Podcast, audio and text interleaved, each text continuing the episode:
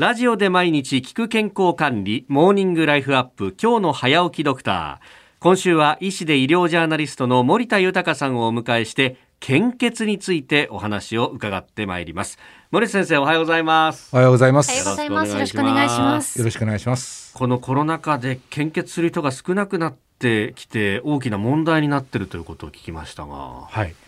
緊急事態宣言による外出の自粛が原因で、はい、献血に足を運ぶ人というのが少なくなってきたんですよね。うん、もう献血ルームに行く人自体が減ったということもありますけれど、はい、それよりも痛手になったのは、ええ、まあ、様々なイベントが中止になってますので、はい、イベント会場で献血を呼びかけるような、そういったあの献血者があまり機能しなくなったということがあります。あ、あの大きなバスで来てっていうね、中で献血ができるってあれですね。そうなんですね。あの日本赤十字社も呼びかけてはいますが、はい、献血はいわゆる不要不急の外出には当たらないということなんですよね。うんうん、あの輸血に使う血液を日々安定的に患者さんへ送り届ける必要があるから、ええ、ですから不要不急の外出には当たらないということなんです。うんうん、まあ、ちなみに毎日約さんぜんにん余りの患者さんが輸血のための血液を必要としていると考えられているんです。毎日およそさんぜんにん、はい、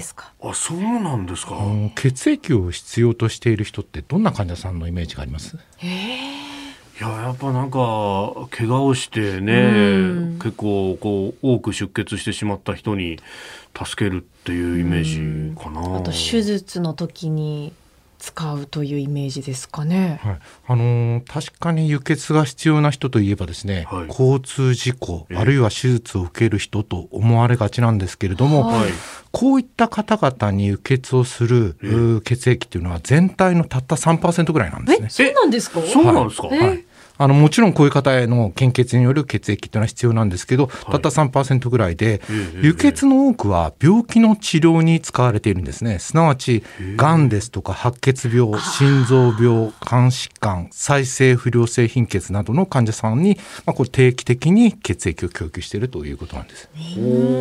今ちょっとあの上がった病気の名前であの再生不良性貧血って初めて聞いたんですけど、どういう病気なんですか？うん、そうですね、あんまり聞かない病気かと思いますますけど、骨髄での赤血球を作る働きが衰えてしまっているという病気なんで、あの貧血に陥ってしまう病気なんですね。ですから定期的に赤血球の輸血をしなければいけないということなんです。まあ、その他がんや白血病の患者さんは抗がん剤を投与しますから、はい、まあ、一時的に体の中で、えー、血液が作りにくくなる状態なんで、えー、輸血が必要となることもあるということなんですよね。なるほど。輸血用の血液ってで、あれはイメージは赤十字のマークついてるなと思ったんですけど、あの日本赤十字社がやってるってことでいいんですか？そうですね、日本赤十字社があの全て管理しているということなんですよね。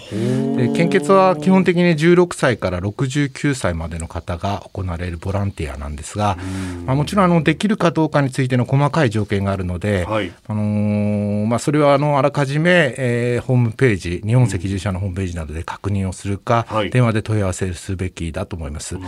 あのーただ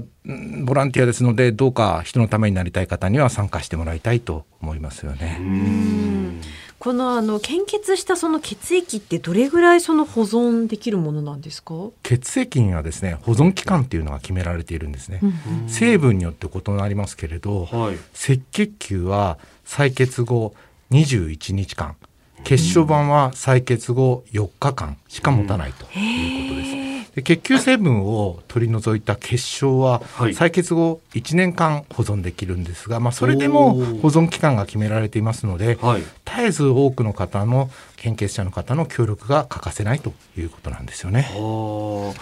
まあ、本当この保存期間の短さっていうのはね、なんかイメージよりも短いなっていうね、感じ。ね、血小板ってよっかしか持たないってことはもう、まあ、ある意味こうよっかに一遍は必ず入れ替えなきゃいけないってことですか？その通りですね。えー、ですからやはりあの不要不急の外出ではないので、できる限り、はい、献血に協力的になってきたもらいたいということですね。うん、